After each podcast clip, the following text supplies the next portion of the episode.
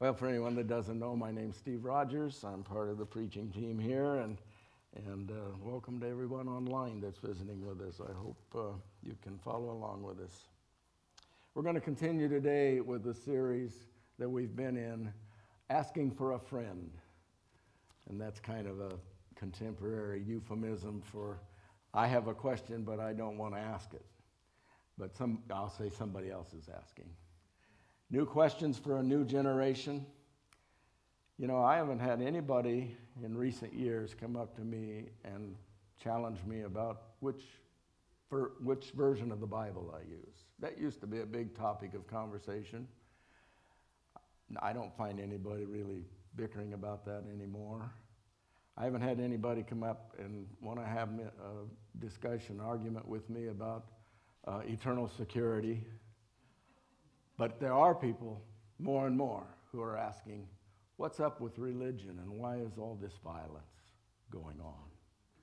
And that's what we've been doing in this series. We've been talking about questions that people nowadays are asking, real life questions, things that are really working on them. And maybe they don't even have the framework to form the question, but it's bothering them inside. There's a, there's a dissonance within. Even among Christians, there's a sense that we're, we're not getting it right. we're not following Jesus the way we think we should. What's going on?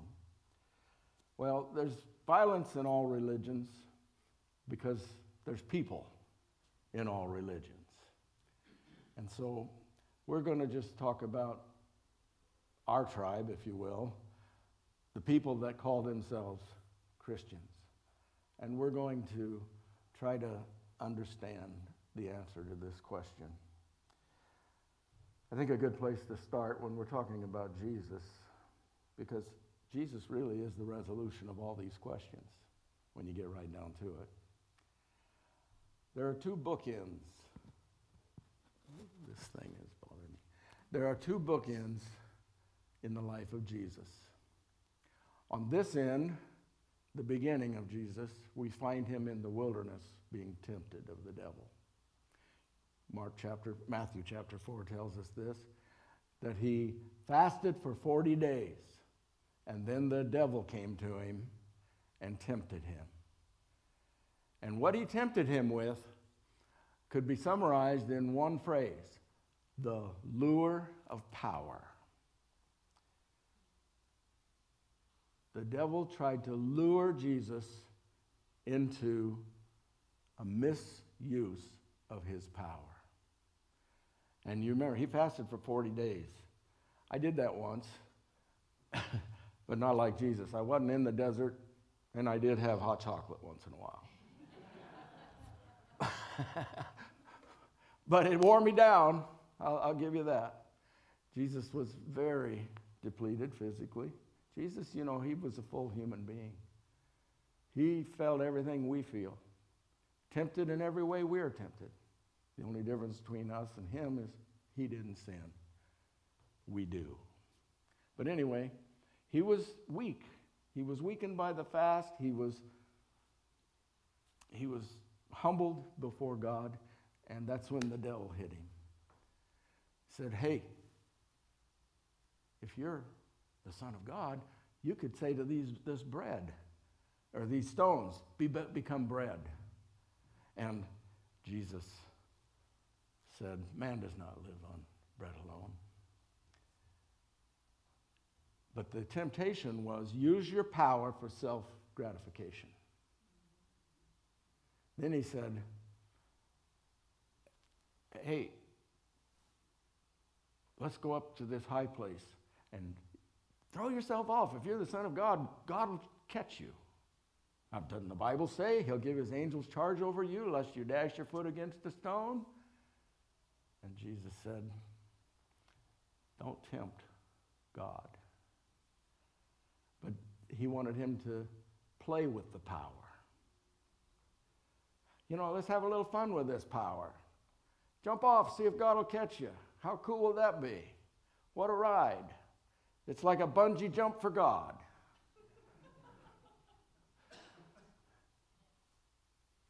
Jesus said, Nope, not going to do it.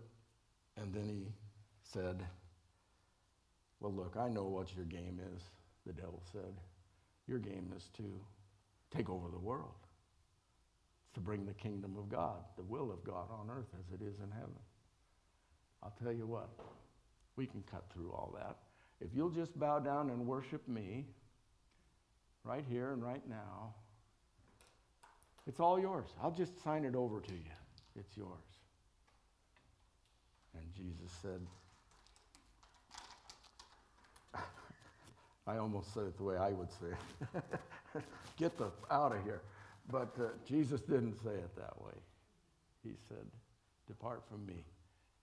He said, You'd only worship God. And so, and so the devil left him.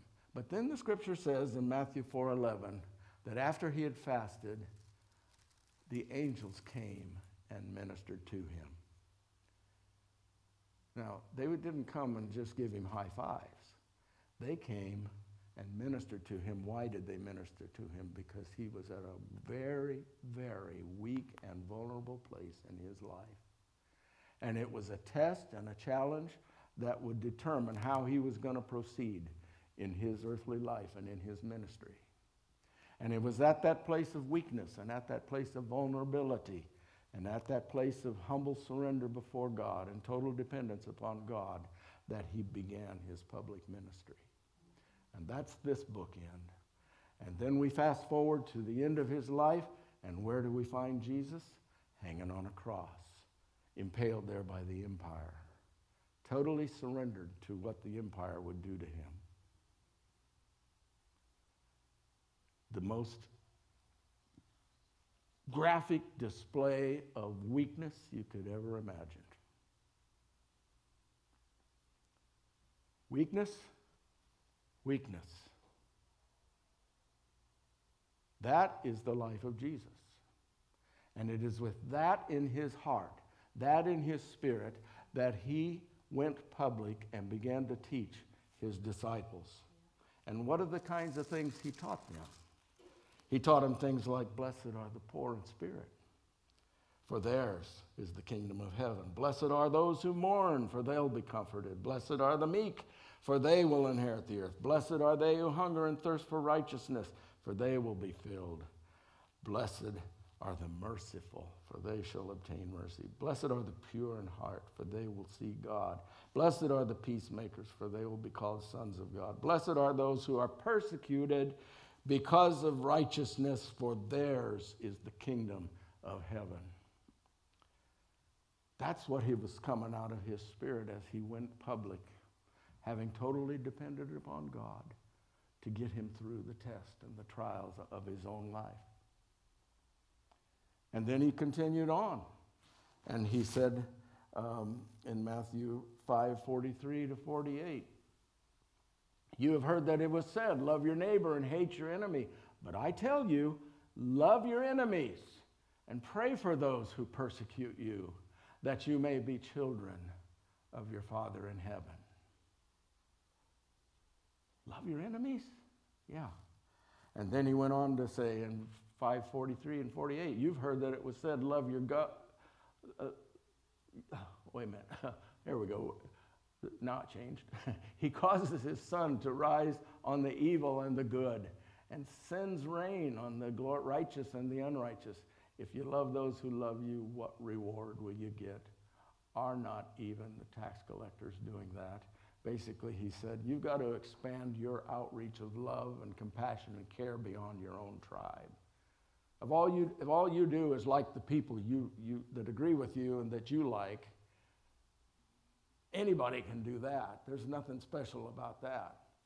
If you want to follow God's way, you must love your enemy and even the people that don't like you. And then he went on to say in Matthew chapter 7 Enter through the narrow gate, for wide is the gate and broad is the road that leads to destruction and many enter through it, but small is the gate and narrow the road that leads to life, and only a few find it. You know, this narrow way and broad way, There's a lot of sermons about it. I think most of the sermons I've heard about it, to be honest with you, have missed the point. We have to understand the bigger context.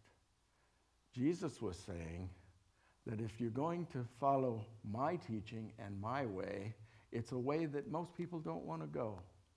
And you know why? Because it means weakness, it means servanthood, it means self surrender, it means dying to self, it means being meek, it means being a peacemaker. It doesn't mean go to the top. It doesn't mean be a conqueror.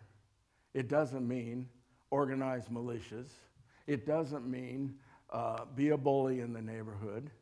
It means humble yourself and serve one another. Let's move on. Matthew 16, 24 to 26.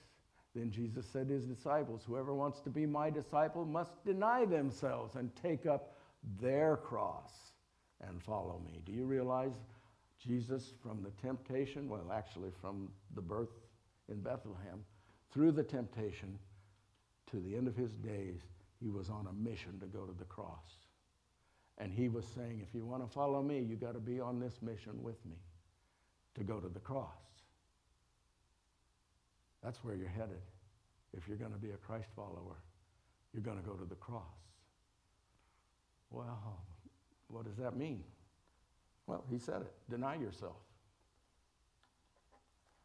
Don't go about it your way with all of your wants and all of your preferences and all of your opinions and only hanging out with the people you want to hang out with that agree with you and clustering together to figure out how you can dominate the culture and society and take charge of things. My way, he said, is a narrow way. Everybody else is doing that. You don't do that. You're going to go to the cross. And finally, let's finish it up with Matthew 20. Jesus called them together. This is this is when Peter and John's mother went to Jesus and said, Hey, we want these two guys to be one on your right and one on your left when you come into your kingdom. We want them to be a part of the royal scenery on the throne with you, because they're still thinking worldly ways of thinking. And Jesus said, You know that the rulers of the Gentiles lord it over them, and their high officials exercise authority over them. Not so with you. Not so with you. All right, you get the picture? He came out of weakness, brokenness, humi- um, um, self sacrifice. He brought that spirit into his teaching and he carried it forward all the way, modeling it wherever he went in humble servanthood to others. He healed the sick, he raised the dead, he blessed people, he fed people, he welcomed people who society wouldn't welcome. He gave himself to the good of humanity, even though it cost him his life. But of course, the story doesn't end there because the last bookend on the story of Jesus and his earthly existence is he rose again. He rose again. He conquered life conquers death. All right, so what happened? How did we get from there to here? Because there's a lot of ambivalence, a lot of disconnect in people's thinking about the role of Christianity in the world today. James tells us, back in James chapter 1, he says, What causes fights and quarrels among you? Don't they come from your desires to battle within you? You want something, but you don't get it. You kill and covet, but you cannot have what you want. You quarrel and fight. You do not have because you do not ask God. And when you ask, you do not receive because you ask with wrong motives that you may spend what you get on your pleasures. Somehow, people get from following Jesus to following their own covetous spirit. and they want control, they want domination. Here's how this played out in history. We're going to take a real quick view trip through history. Let's pull up the next slide. There is a picture of the Emperor Constantine when he was fighting the battle with the regional governor down by Rome at the river crossing. And in the battle, of, and, and in the battle, the battle wasn't going Constantine's way, and he had a dream. He says at night that uh, I saw a cross, and a voice said, "Under this cross, you will win." That's what Constantine said. Under this cross, you will win. And if you look closely at that picture, you'll see that not only does it depict angels up there, overlooking Constantine there on the, the golden armament, uh, raiment and the white horse, but see the crosses in the background?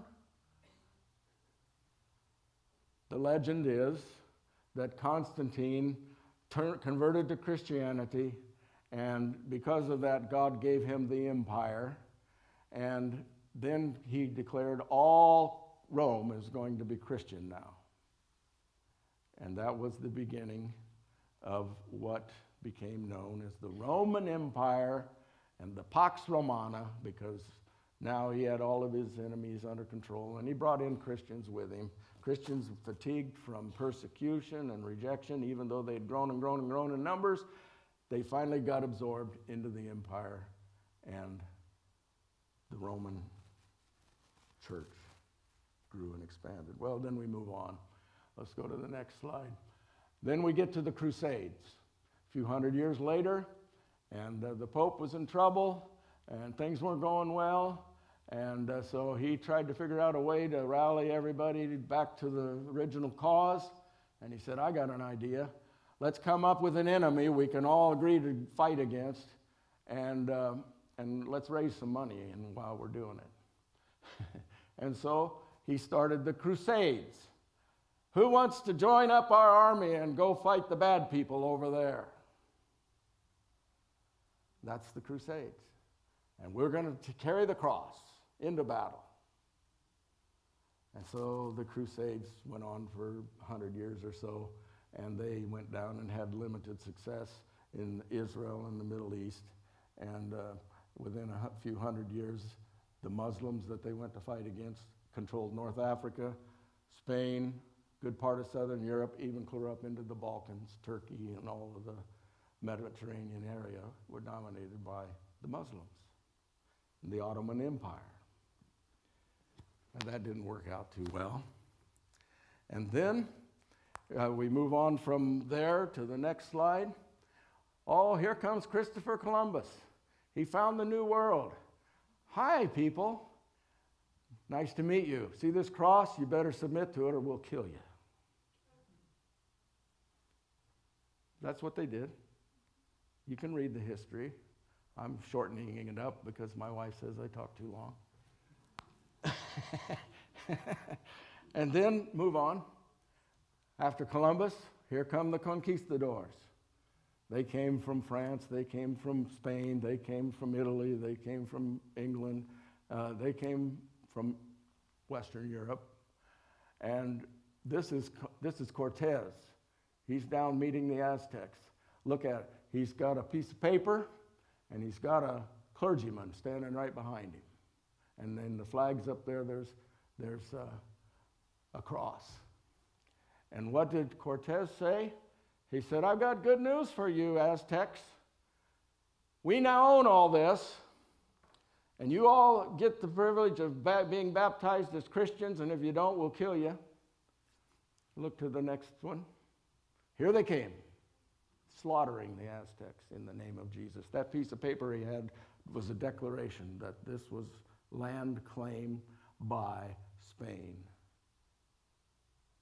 in the name of Jesus and for the Queen, Queen Isabella. Well, we move on to the next one. This is a contemporary picture. Now, there's a big another segment in here that I'm, I can't, I don't have a slide for, but colonialism. Colonialism was just a further manifestation of the conquistador mentality. And it was uh, strong nations sending their armies and their fleets around the world to establish colonies under their control and subjugate the land and the people that whoever was there in their way to gain wealth and control and domination. And colonialism, uh, you know, it's a mixed bag. There were some sincerely motivated, caring people that went along with the wave of colonialism, but the, the bigger scope of it is that it, it, was a, it was a bad deal. It really messed up the world. We're still reaping consequences of that. By the way, do you know what the first 13 states of the United States were called before they became states? Colonies. That spirit of colonialism was in the birthing of America. It was a spirit of domination, a spirit of control, a spirit of taking over, a spirit of plundering. And you look at the Western expansion of America and the history that goes with it and the way the native people were dealt with. Power, not the way Jesus wanted it to be used. That picture, that's, you know who that is? That's um, the um, Patriarch Kirill, the first, Patriarch of the Roman Orthodox Church. Now, we're right into the present now. Oh, and you, uh, you can't see it in that slide, but there's a, there's a cross up on top of his hat there.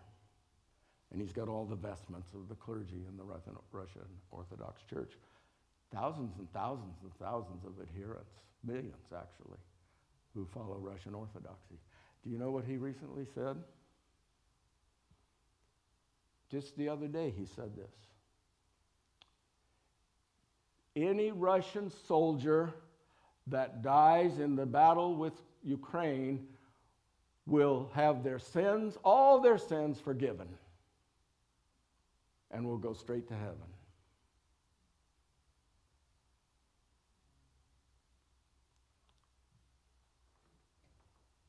That's a Christian. I mean, that's what they call themselves Orthodox Christian. But what is he promoting? He's promoting nationalism. For the glory of Russia. If you die on the battlefield, all your sins are forgiven. Well, haven't we heard something similar to that? If you die for Allah, you'll get 70 virgins and go straight to heaven. There's not an ounce of difference between those two thoughts. It's the abuse of power, even if it's done in the name of God. And that's why there's violence in the world today in association with religion. So you put it all together. You've got a combination of persecution fatigue because the Christians were persecuted in the early days. And after two or three hundred years of that, even though their numbers had grown, their status in society had remained persecuted and abused and a minority. And then you have so called holy wars come into fashion, and the Christians got involved with it. And then you have um, conquest and enslavement became the norm. One of the manifestations of colonialism was global slave trade. They captured these indigenous people. They believed that they were subhuman.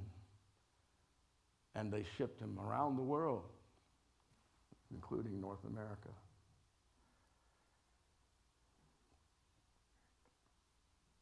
human empire building, claiming the name of Jesus and the cross as talismans. Have we seen any manifestations of leaders showing Christian symbols and talking about taking over and conquest and defeating the enemy lately? That's the wide path, folks. That's the path that leads to destruction. If you want to follow the narrow way, you're not going to be striving for taking over. You're going to be striving to serve as Jesus served. Jesus called us to take up a cross and subversively surrender to the powers that be. I like that phrase. I got that from Brent. Subversively surrender. It's not weakness. It's not just giving up. It's realizing that the message of the cross is the power of God, the scripture says. The message of the cross is the power of God unto salvation. The message of the cross is the victory. How? By serving, by humbling, by being meek, by being peacemakers, by being gentle. We actually subvert the work of Satan on the world. If you want to be great in God's kingdom, Jesus said, be a servant. Greatness comes through servanthood. That's the narrow path. Sadly, Jesus said, few there be that find it. What do we got going here? I can't find my microphone. Few there be that find it. Somebody said it's hard to convince people that a God they can't see loves them when a church they can see doesn't seem to like them.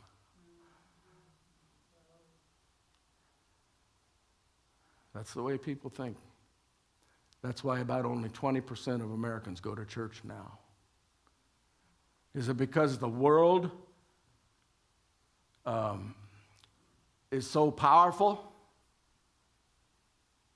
Or is it because the church hasn't done what Jesus called us to do? We've put our time and our treasure and our energies into obtaining power. We want to take over.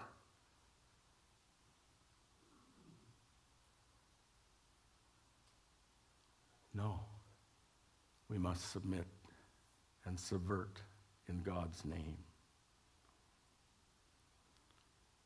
It merits repeating. Relationships of domination are forbidden in the kingdom of God. Think about it. Relationships of domination are forbidden in the kingdom of God. Jesus said, the pagan people, the unbelieving people, the Gentiles, they lord it over. Not so with you. Lording it over. No, no, no, no, no. If you want to walk with Jesus, if you want to surrender, submissive, sub, uh, subversively surrender, if you want to subversively surrender, you're not going to be lording it over somebody, you're going to be washing their feet. Look, we've been talking about last week, they talked about church abuse. Pastor and Amy did a great job on that subject. Church abuse. Where does church abuse come from? Power. Lording it over. Where does child abuse come from? Power. Lording it over. Where does sex trafficking come from? Taking over. All of the ills of society that we Christians would like to turn around and correct, we're not going to do it by getting control of the legislature. We're not going to do it by taking power and passing laws and buffer, bold, uh, strengthening our police forces and our military. It's not going to happen that way. How will it happen? It'll happen by following the narrow way. It'll happen by following Jesus who actually went all the way to execution by the empire because the resurrection was to follow. Now, how does this break down into our personal lives? You know, husbands, the scripture says, love your wives and give yourself to them like Christ gave himself for the church. Well, I'm the man of the house. Well, you're a wimp if you talk that way. You got no power in God's name. The power that comes, the authority that comes through Jesus is through what? Servanthood, giving. Husbands, love your wives and give yourselves to them like Christ gave himself to the church. Wives, submit to your husbands. How do you do that? Same way Jesus did. In the same manner, wives also, it, the scripture actually says.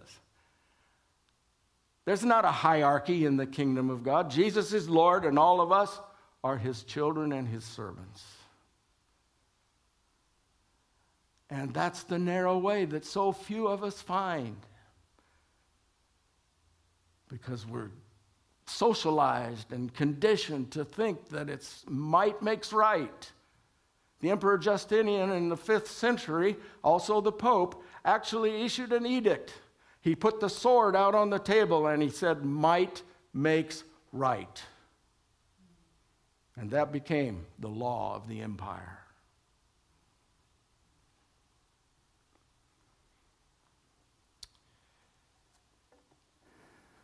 Why is there so much violence in religion and in our work environments and in our homes and in our neighborhoods. It's because we haven't chosen the narrow way. My challenge personally today, I'm speaking to myself. I mean, I had football coaches. I was taught how to be a man. I was taught how to be strong and get them and dominate, be tough.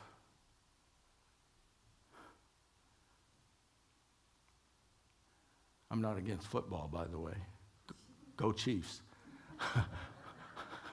but it's the spirit of it. If we, want to see, if we want to see America become great again, let's learn to be servants. Let's learn to be like Jesus. People will start responding to us as they did to the first Christians when they see that we're like Jesus. You know that it says in the scriptures that in Antioch, after Barnabas and Peter and Paul were there and they were ministering in the name of Jesus, there's a verse that says, and the disciples were first called Christians in Antioch. You know what the word Christian means? Little Christ. That's the actual meaning of the word Christian. When was the last time any of us had somebody say, you know, you're just like a little Jesus? Boy, I wish they would. Oh, how I wish they would. May God help us to do that, Pastor.